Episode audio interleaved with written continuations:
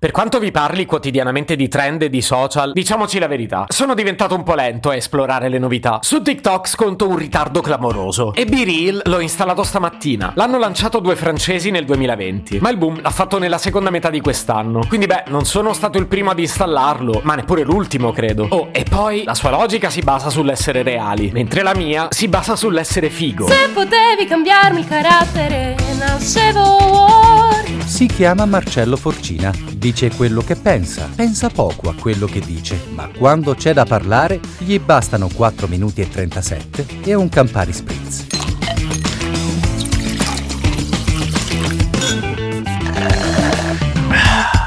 Era un po' che ci pensavo. E stamattina, stamattina alle 5, quando Ortica mi ha svegliato, ero a letto, non sapevo che fare, e così l'ho installato. Prima sensazione, la piattaforma non è male. L'idea è quella di proporre un anti-social, un anti-Instagram per lo più. Un social in cui si è forzatamente reali, più che altro perché non hai alternative. O sei reale o non ci sei proprio. Puoi postare una volta al giorno, quando lo decidono loro. Ti arriva una notifica e hai due minuti per postare la tua foto, anzi le tue foto, che vengono scattate in contemporanea dalla fotocamera frontale e da quella posteriore dello smartphone. Ci aggiungi una caption, puoi geolocalizzarti, credo, e basta. Ah, giusto, vedi le foto degli amici e le puoi commentare. È semplice come meccanismo. E di fatto, potendoci fare solo una cosa, non potendo mettere filtri e avendo limiti così stringenti, beh, hai pochi margini per taroccare. E in linea di massima potrei anche divertirmici. Ad esempio, TikTok Now ce l'ho già da un po'. E il funzionamento è praticamente lo stesso. Noi non possiamo barare, ma loro possono copiarsi. Comunque ormai mi conoscete, quindi... Eh, raga, di qualcosa devo lamentarmi. Secondo voi non ho nulla da dire su Biril? Nah, dai, sciogliamo il rosario. L'esperienza di installazione login e i primi passi sul social li ho trovati, come dire, frustranti. Cioè, Virile è carino, però è un po' presuntuosetto, no? Immaginate la scena. Io ero ancora al buio, con gli occhi sbruciacchiati di sonno. Forse non era il momento migliore per installare una nuova app, ma sarò libero di farlo quando mi pare. Comunque, Biril non consente il social login, quindi non puoi attingere dati da altre piattaforme. Ho dovuto inserire due o tre informazioni a manella: nome e cognome, data di nascita, numero di cellulare e fotoprofilo. Almeno quella puoi sceglierla dalla gallery. Da lì in poi, invece, meglio se ti metti l'anima in pace. E benvenuto nel Far West.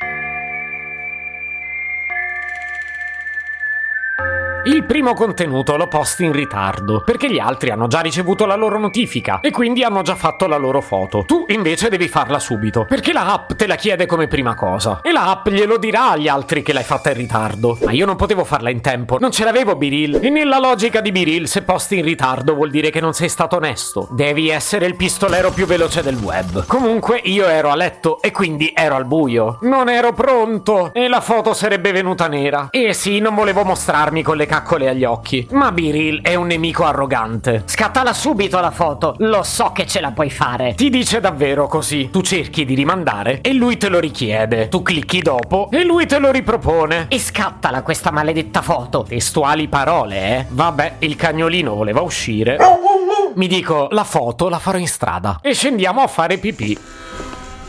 Scatto la prima foto e scopro che l'esperienza non è proprio uguale a TikTok Now. Non vedi entrambe le fotocamere, ne vedi solo una. E l'app ti rimprovera perché non sei stato abbastanza fermo. Ma tu hai una visione parziale di quello che sta succedendo. Ci può stare che una delle due foto venga mossa. La prima mi tocca scartarla, nella seconda non becco la faccia e il sistema mi dice che gli amici vogliono vedermi in volto. E a parte che non credo sia vero, il tempo continua a scorrere. Il conto alla rovescia da bianco diventa rosso. Lo smartphone inizia a vibrare. Ortica si mette a fare la cacca e io posto una foto di merda che finisce nella sezione le mie memorie. Come se fossi morto. Se potevi cambiarmi il carattere, nascevo Ward.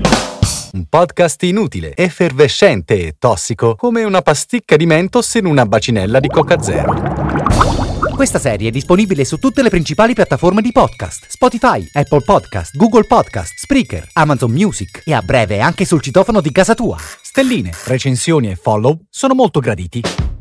Per due chiacchiere con Marcello e aggiornamenti sui prossimi inutili episodi, segui il canale Instagram chiocciola Nascevo World oppure cerca su Telegram l'account chiocciola Marcellogram.